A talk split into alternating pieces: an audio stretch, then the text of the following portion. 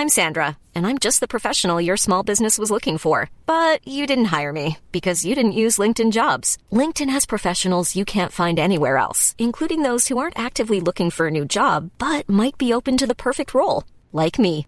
In a given month, over 70% of LinkedIn users don't visit other leading job sites. So if you're not looking on LinkedIn, you'll miss out on great candidates like Sandra. Start hiring professionals like a professional. Post your free job on linkedin.com/people today. Do you think all premium fuels are the same? Well, your engine doesn't. Shell V Power Nitro Plus helps keep your engine running like new because it's engineered to defend against four main engine threats gunk, wear, corrosion, and friction. So next time, choose Shell's most advanced fuel ever. It's fuel for thought. In engines that continuously use Shell V Power Nitro Plus premium gasoline. Why does Comcast Business power more businesses than any other provider? It has technology solutions that put you ahead, like the fastest, reliable network and serious savings. Whether your small business is starting or growing, you need Comcast Business. Comcast Business, powering possibilities. Ask about Comcast Business Internet and Security Edge, or find out how to get a $500 prepaid card with a qualifying gig bundle. Call or go online today to learn more. Offer ends 10 23 22. Restrictions apply. Call for details. Kung bago ka lang sa aming channel at mahilig ka sa mga kakaibang kwentong katatakutan, pindutin ang subscribe button at ang bell icon para lagi kang updated. Kung hindi, mumultuhin kayo. Kwentong takip silim. Mga taong ginambala ng demonyo. Secret Room Magandang gabi, Sir Jupiter. Ako po si Leslie. Ngayon ay 29 years old. Noong ako'y labing limang taong gulang pa lamang, ay lumipat kami ng tirahan nakakuha kami ng bahay sa Laguna. Isa po yung single house na may dalawang palapag. Mayroong tatlong kwarto sa itaas, sala at kusina sa ibaba. Isang araw habang nag-aayos kami ng mga gamit ay sinabi ng tatay namin na mayroon daw isa pang pinto sa tabi ng aking silid. Hindi ko nahalata iyon noong una dahil inalis ang doorknob at parang pinalitadahan ng plaster. Pininturahan din iyon kakulay ng pader. Halatang itinatago ng dating may-ari ng bahay ang isa pang silid na iyon. Isang pastor ang dating nagmamay-ari ng bahay. Kinailangan ng ibenta ang bahay dahil daw pupunta sila sa Amerika. Sa araw din na natuklasan ang tinawag naming secret room, ay agad din namin iyong binuksan. Lahat kami ay nadismaya sa dahilang ang akala naming extra room ay napakaliit lang pala. Parang bodega lang siya at naglalaman ng isang lumang lalagyan. Pagbukas namin sa lalagyan ay mayroong trompeta sa loob. Naisip namin na baka dating ginagamit ng pastor sa church nila. Naintriga ako sa trompeta. Mahilig kasi ako sa musika. Tumutugtog ako ng bass guitar at acoustic. Kaya naman naisipan kong matutunan rin ang pagtrumpeta ngayong mayroon ng magagamit. Dinala ko sa aking silid ang trumpeta at itinago sa cabinet. Unang gabi namin ay pagod na pagod kakaayos ng aking silid, kaya maaga akong nakatulog. Nanaginip ako. Madilim. Puno ng mata ang pinto ng silid na nakatingin sa akin. Tumayo raw ako at lumabas sa aking silid. Dahan-dahan akong naglakad patungo sa natuklasan naming pinto.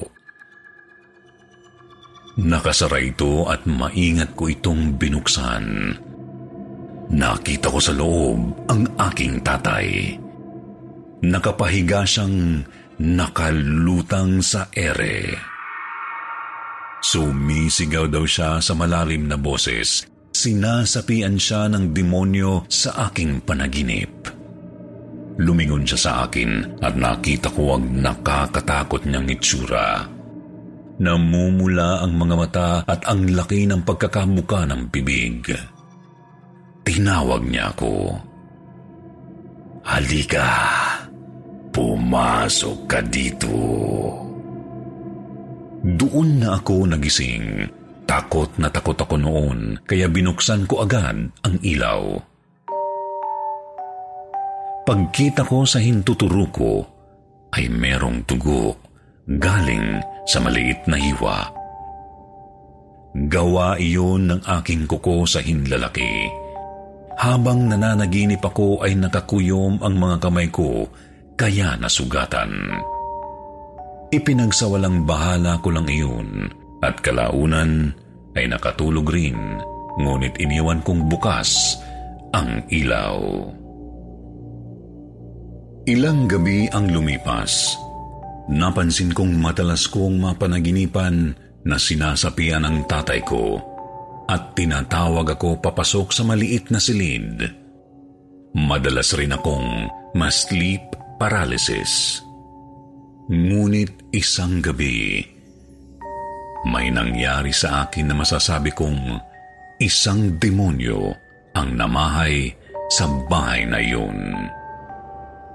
Nanaginip ulit ako. Ganoon pa rin, lumabas ako sa silid at nakita kong bukas ang pinto ng secret room. Dahan-dahan akong lumapit doon at biglay lumitaw si tatay. Nakaupo siya sa isang upuan sa gitna ng secret room. Tinatawag niya ako ulit na pumasok sa loob. Leslie, pumasok ka dito sa loob. Sa panaginip kong iyon ay pumasok ako sa loob ng silid. Pagtapos ay nagising akong bigla pero hindi ko maigalaw ang katawan ko.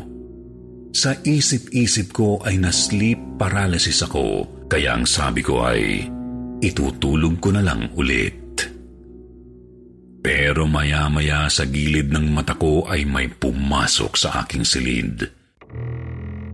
Takot na takot ako noon dahil may kung anong itim na figura ang tumungtong sa aking kama. Maliit lang ito, para siyang pandak na kulay itim. Umupo ito sa aking dibdib at siya namang paghirap sa aking paghinga. Nakatingin lang siya sa akin habang nakaupo siya sa dibdib ko. Pinilit kong sumigaw at gumalaw pero hindi ko nagawa. Sunod noon ay nakita ko itong hawak ang trompetang napulot namin. Pinatutugtog na niya ito. Kakaiba ang tunog. Nakakakilabot Isang segundo ay naikilos ko ang leeg ko pero yung maliit na demonyo pinulak ang noo ko pabalik sa unan at doon ay hindi na naman ako nakakilos. Napapanood ko lang siyang nakaupo sa dibdib ko at parabang pinanonood lang ako. Nakakatakot ang itsura niya. Malaki ang mukha niya at mabalahibo ang katawan.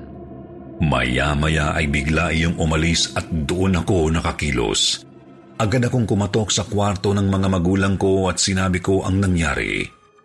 Nag-hysterical ako pero nang mahimasmasan ay sinigurado ng tatay ko sa akin na na-sleep paralysis lang ako. Mabuti na lang ay nakabantay sila sa akin buong gabi. Pakiramdam ko kasi ay mamamatay na ako sa takot. Kinaumagahan, sinabi ko kila Papa na parang hindi yon sleep paralysis dahil naigalaw ko ang leg ko. Sabi ko pa nga ay hawak ng demonyo ang trompeta na napulot namin. Hinanap ko sa silid yung trompeta at lahat kami ang nagulat dahil wala na ito sa silid ko. Skeptic pa si Papa sa akin pero nung binuksan niya ang secret room, nakapagtatakang andun yung trompeta. Nangilabot ang buo kong katawan kahit kailan kasi ay hindi ko pa ginalaw yun mula nang ilagay ko yun sa cabinet. Iba na ang kutob ko sa bahay namin. Nag-research ako at may nakita akong larawan na katulad sa panaginip ko. Sa mga nakikinig, narito ang larawan. Ganito ang hitsura ng demonyong nakita kong nakaupo sa aking dibdib. Mula noon ay sasilid na muna ako ng aking magulang natitulog. Hanggang isang araw, nakontak ni Papa yung pastor na dating may-ari ng bahay. Sabi nito, nagsagawa raw siya ng eksorsismo noon at yung trompeta daw ay may sapi ng demonyo. Tinulungan niya kami. May isang lalaki galing sa church nila ang nagpunta sa amin. Nagritual ito at kinuha ang trompeta. Hindi na namin inalam kung ano ang history ng trompetang iyon, pero natakot ang mga magulang ko. Binenta rin nila ang bahay na iyon habang nakitara muna kami sa aking tita. Mula kasi nang mabindisyonan ulit ang bahay ay madalas naming naririnig na nagbubukas sara ang mga pinto na parang may iba pang tao sa loob ng bahay. Sinapian sa eskwelahan. Magandang gabi po sa inyo, Sir Jupiter, Sir Chris at Ma'am Chris. Tawagin niyo po akong si Lawrence. Ako po noon ay member ng Youth for the Christ. Isang gabi ay nag-practice kami ng mga worship songs sa isang pribadong paralan. Malapit na kaming matapos nyo nang makita ko ang aking isang kasamahan na si Harold. Kakaiba ang kinikilos nito. Ginagalaw-galaw niya ang leeg niya at parabang hindi mapakali. Maya-maya ay nagtatalon itong bigla at nagsisigaw. Ang taas ng talon niya, hindi karaniwan. Para itong lumulundag. Pumasok siya sa isang madilim na classroom. Hindi na namin siya makita roon dahil nga sa madilim. Naririnig lang namin siyang sumisigaw at parang lumulundag dahil sa tunog ng mga upuang tinatamaan niya. Sa mga oras na iyon ay nanghingi na kami ng tulong. May nagpuntang mga magulang. Isa sa kanila ay nurse, kaya napakalma nila si Harold. Minabuti nilang dalhin si Harold sa ospital dahil parang wala pa rin ito sa sarili. Matapos niyon ay tuloy pa rin ang aming programa. Ang plano kasi ay doon maghapunan at doon na rin matulog. May pahintulot naman kami ng paralan. Naghapunan kami at maagang nahiga sa kama. Habang natutulog ako, ay nagising ako sa langit-ngit ng kung ano sa may bintana.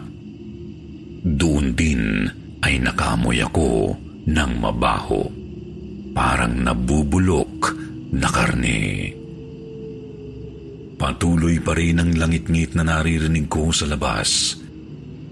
Sumilip ako dahil sa pag-aakalang mga kasamahan ko iyon nagising pa. Pagdungaw ko ay may nakita akong madreng naglalakad. Nagtaka ako dahil kahit madre ang nagpapatakbo ng eskwelahang iyon ay imposibleng mag-isa siyang naroon sa ganoong oras at napakadilim pa. Kaya nagmasid ako. Maya-maya ay nakita ko itong naglalabas-pasok sa isang silid. Yun pala yung langit-ngit na naririnig ko. Langit-ngit ng pintuan. Sunod ay nalaman ko na lang na papalapit ito sa bintana ko. Nakita ko siyang hinuban nito ang belo. Lumitaw ang malaking sungay sa loob niyon. Ngumiti ito sa akin na parang sadya niyang matakot ako. Pakiramdam ko ay lalabas ang puso ko sa tindi ng takot. Ang pangit ng mukha niya, puti ang mga mata nito, at patulis-tulis ang mga ngipin. Agad kong ginising ang kasama ko sa A lot can happen in three years, like a chatbot may be your new best friend. But what won't change? Needing health insurance. United Healthcare Tri Term Medical Plans, underwritten by Golden Rule Insurance Company, offer flexible, budget friendly coverage that lasts nearly three years in some states. Learn more at uh1.com. Hiring for your small business? If you're not looking for professionals on LinkedIn, you're looking in the wrong place. That's like looking for your car keys in a fish tank. LinkedIn helps you hire professionals you can't find anywhere else, even those who aren't actively searching for a new job but might be open to the perfect role. In a given month, over 70% of LinkedIn users don't even visit other leading job sites. So start looking in the right place. With LinkedIn, you can hire professionals like a professional. Post your free job on linkedin.com slash people today. Sabi ko ay gisingin namin ang iba pa naming mga kasama dahil nga may nakita akong demonyo sa labas. Kinabukasan, ang sabi ng iba kong kasama sa Youth for Christ ay mayroon lang daw problema sa pamilya si Harold kaya siya nagkaganoon. Pero ang sabi naman ni Harold sa amin ay may nakita siyang madre na palakad-lakad noong gabing iyon. Biglay nawala na lang daw siya sa kanyang ulirat. Hindi niya kasi alam na nagwala pala siya noon. Naniniwala ako na isang demonyo ang sumapi kay Harold dahil pareho kami ng nakita. Nagpapanggap na madre at may sungay. Maswerte na lang ako at hindi ko kinahantungan ang nangyari kay Harold. Dahil ilang buwan pa itong sinapian ng demonyo. Marka sa Kisame Magandang araw, Sir Jupiter, pati sa buong team ng kwentong takipsilim.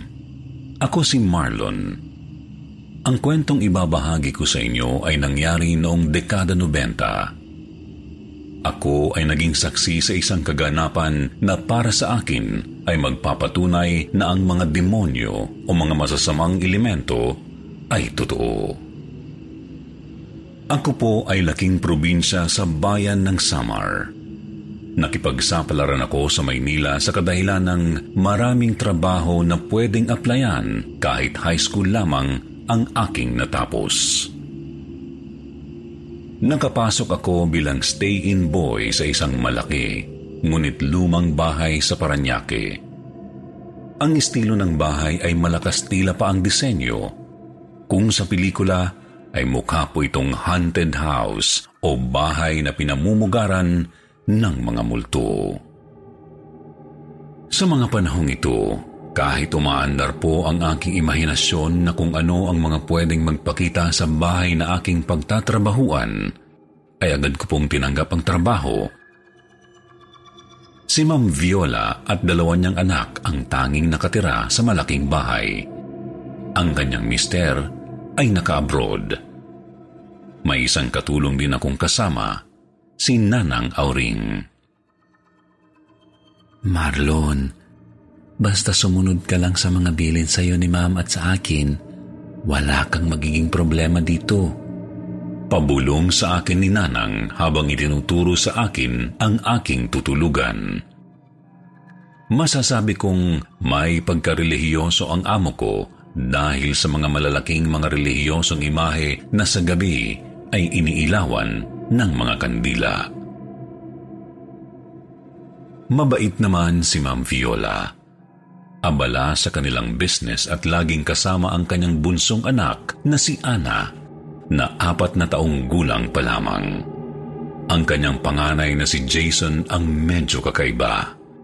Maliit at payat na payat ang pangangatawan. Bihira lang po siya lumabas ng kanyang kwarto at ayaw makihalubilo sa ibang tao. Na paano si Jason? Ba't parang may kakaiba sa kanya? Tanong ko kay Nanang Auring habang nagwawalis ng bakuran. Ah, hindi ganyan dati si Jason. Masayahin nga yan eh. Malapit yan sa kanyang ama. Pero noong umalis na si Sir, parang nag-iba na siya. Pinatingin na din yan sa psychiatrist. Sambit ni Nanang Auring na mas lalo kong ipinagtaka. Parte ng aking mga huling gawain sa trabaho ay ang siguraduhing patay ang mga kandila ng mga santo at nakakandado ang gate at mga pintuan bago ako matulog. Pagkandado ko sa gate ay napansin ko si Jason na nasa hardin na may kung anong sinusunog. Pinuntahan ko siya para tulungan at makakwentuhan dahil hindi naman din magkalayo ang aming mga edad. Ngayon ko lang nakita ng malapitan ang kanyang muka. Nangingitim ang ilalim ng kanyang mga mata. Nakatulala sa kanyang mga sinusunog. Nadako ang aking mga mata sa isang plywood na may mga nakadrawing. Sir Jason, gabi na po. Gusto niyo po ba ako na lang magsunog niyan? Nakatulala lang si Jason, parang walang narinig. Umalis lang ito bigla at nagtuho agad sa kanyang kwarto. Alas tres ng madaling araw, nakarinig ako ng malakas na boses. Marlon, bumangon ka dyan, tulungan mo kami. Pasigaw na boses ni Nanang Auring. Paggising ko ay may ibang boses akong naririnig na nagpatindi sa aking mga balahibo Boses ng isang lalaki na sumisigaw. Boses na parang galing sa isang mabangis na hayop. Kung akin pong ikukumpara, para pong tunog ng baboy na kinakatay. Tumakbo ako at sinundan si Nanang Auring. Ang boses ay nagmumula sa kwarto ni Jason. Jason, anak, buksan mo ang pinto. Si mama mo ito. Wika ni Ma'am Viola habang umiiyak. Malalaki ang mga pintuan at sadyang matibay ang pagkakagawa. Ma'am, lalabas po ako at hihingi ng tulong sa mga kapitbahay natin. Iba po ang kutob ko. Wika ni Nanang Auring at kitang-kita ang kanyang panginginig. Hindi pa man makasagot si Ma'am Viola ay nakatakbo na ang matanda upang magpunta sa aming mga kapitbahay. Marlon, dala mo ba ang mga susi? Wika ni Ma'am Viola. Sa panahon pong ito, hindi lang po pagsigaw ang ginagawa ni Jason. Binabalibag niya ang mga upuan at hinahagi sa pintuan. Biglang umiyak ang bunsong anak ni Ma'am Viola at kinailangan niyang puntahan agad sa kanyang silid. Marlon, titingnan ko lang si Ana. Antayin mo si Nanang Auring, humingi na din siya ng tulong. Ako na lamang mag-isa sa tapat ng kwarto ni Jason. Pagpasok ni Ma'am sa kwarto ni Ana ay bahagyang tumahimik ang pagsigaw ni Jason. Nilapat ko ang aking tainga sa pintuan at nakarinig ako ng mga yabag ng paa, mga yabag na parang mga tumatakbo sa loob ng kwarto ni Jason. Nasundan ito ng mga bulong Bulong na hindi ko maintindihan kung ano ang ibig sabihin. Narinig ko ulit si Jason. Ang boses niya ay parang sinasakal. Sa tagpong iyon ay nagulat ako dahil kusang bumukas ang pinto. Nagimbal ako sa aking nasaksihan. Madilim ang kwarto ni Jason. Pagpasok ko ay dama ang mabigat na pakiramdam. Napakabaho ng loob ng kanyang kwarto. Ilang segundo kong nakita ang apat na malalaking mga anino na may mga sungay. Nakapaligid kay Jason at bigla ring nawala. Si Jason naman ay nasa gilid ng kanyang silid. Hubot-hubad Binuksan ko ang ilaw at nakita ko ang pader ng kwarto na may bahid ng kung ano. Mabaho. Natanto kong sariling dumi iyon ni Jason dahil nakita ko rin ang mga binti niya na may dumi. Dali-dali po akong lumapit kay Jason at nakita ko ang kanyang mga kamay ay nabalutan ng mabahong dumi nito. Hanggang sa kisame ng kanyang kwarto ay may mga marka ng kanyang kamay na galing sa dumi. Matataas po ang kisame at hindi yun maaabot ng tao. Tumayo si Jason bigla at nangilabot ako sa ginawa niya. Puwersahan niya kasing ipinasok ang kanyang kamay sa kanyang puwetan. Doon ay nagsisigaw siyang muli. Dumating si Nanang Auring kasama ang ilan sa mga kapitbahay. Mag-aalas 5 na ng umaga noong tumulong ang mga kapitbahay na dalhin si Jason sa ospital. Kinaumagahan, noong naglilinis ako, nakita ko yung sinusunog ni Jason noong gabing nilapitan ko siya. Ang plywood na may mga simbolo ay hindi lahat nasunog. Dito ko lang naintindihan na isa pala itong Ouija board or Spirit of the Glass. Pinaglaruan ni Jason ang Ouija board nang hindi alam kung paano ito talaga gamitin. Ngunit iba naman po ang sabi ng mga doktor na tumin sa kanya. Isa po daw itong uri ng depresyon. Pero papaano po nila maipapaliwanag ang mga marka sa kisame dahil hindi yun maaabot ng tao kapag walang tungtungan. Isa pa, ay alam kong hindi ako na malikmata noong makakita ko ng mga aninong may sungay na nakapalibot kay Jason. Dahil po sa pagiging relihiyosa ni Ma'am Viola, ay pinabasbas po ang buong bahay ng pare. Linggo-linggong may dumadalaw na pari sa bahay upang bindisyonan ang buong bahay, pati na din si Jason. Pagkalipas po ng dalawang buwan, ay umalis na din po ako sa bahay na iyon. Hindi po ako matahimik sa aking nasaksihan. Lagi akong nagigising ng madaling araw at iniisip na baka sa akin po mangyari ang ganoon. Lagi po tayong magdasal. Huwag po ninyong subukan tawagan ang kadiliman dahil andito lang po sila sa lupa at naghahanap ng susunod nilang mabibiktima. Madaling araw. Magandang gabi sa lahat. Ako si Aaron. Ngayon ay 31 years old. Apat na taong lumipas ay nagtrabaho ako sa isang bar bilang waiter. Madalas ay madaling araw na akong umuwi. Isang gabi ay tumawag ang misis ko sa akin. Pinauuwi niya ako ng maaga. Kausap ko siya noon sa cellphone sa labas ng bar. Habang kausap ko siya ay parabang may dumaan sa likod ko. Paglingon ko ay wala namang tao. Liban lang sa iilang mga grupong nagkwekwentuhan, ngunit malayo sila sa akin. Sunod ay nagtungo ako sa banyo. Ako lamang mag-isa Naghihilamos ako noon nang bigla ay narinig kong bumukas ang pinto at nagsara.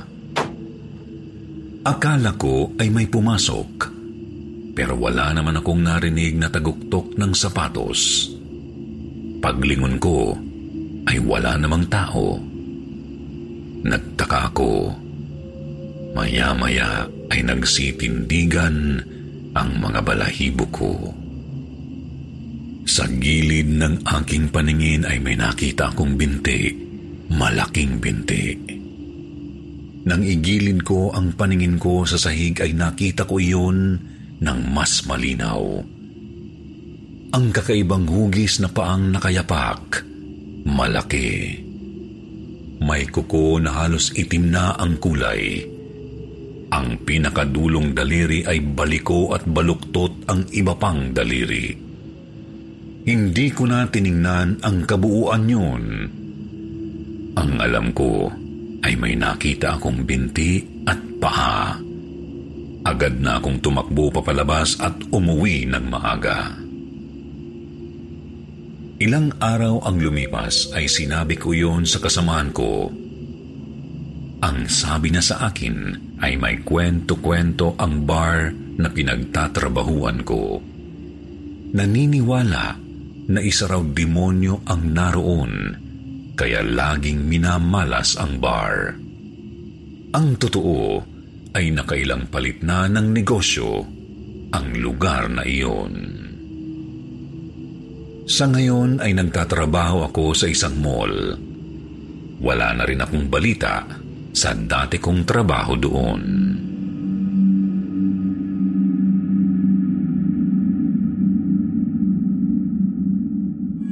Why does Comcast Business power more businesses than any other provider? It has technology solutions that put you ahead, like the fastest reliable network and serious savings. Ask how to get a $500 prepaid card with a qualifying gig bundle. Offer ends 10 23 22. Restrictions apply. Call for details. Even when we're on a budget, we still deserve nice things. Quince is a place to scoop up stunning high end goods for 50 to 80% less than similar brands. They have buttery soft cashmere sweaters starting at $50, luxurious Italian leather bags, and so much more. Plus, Quince only works with factories that use safe, ethical, and responsible manufacturing. Get the high-end goods you'll love without the high price tag with Quince. Go to quince.com/style for free shipping and 365-day returns.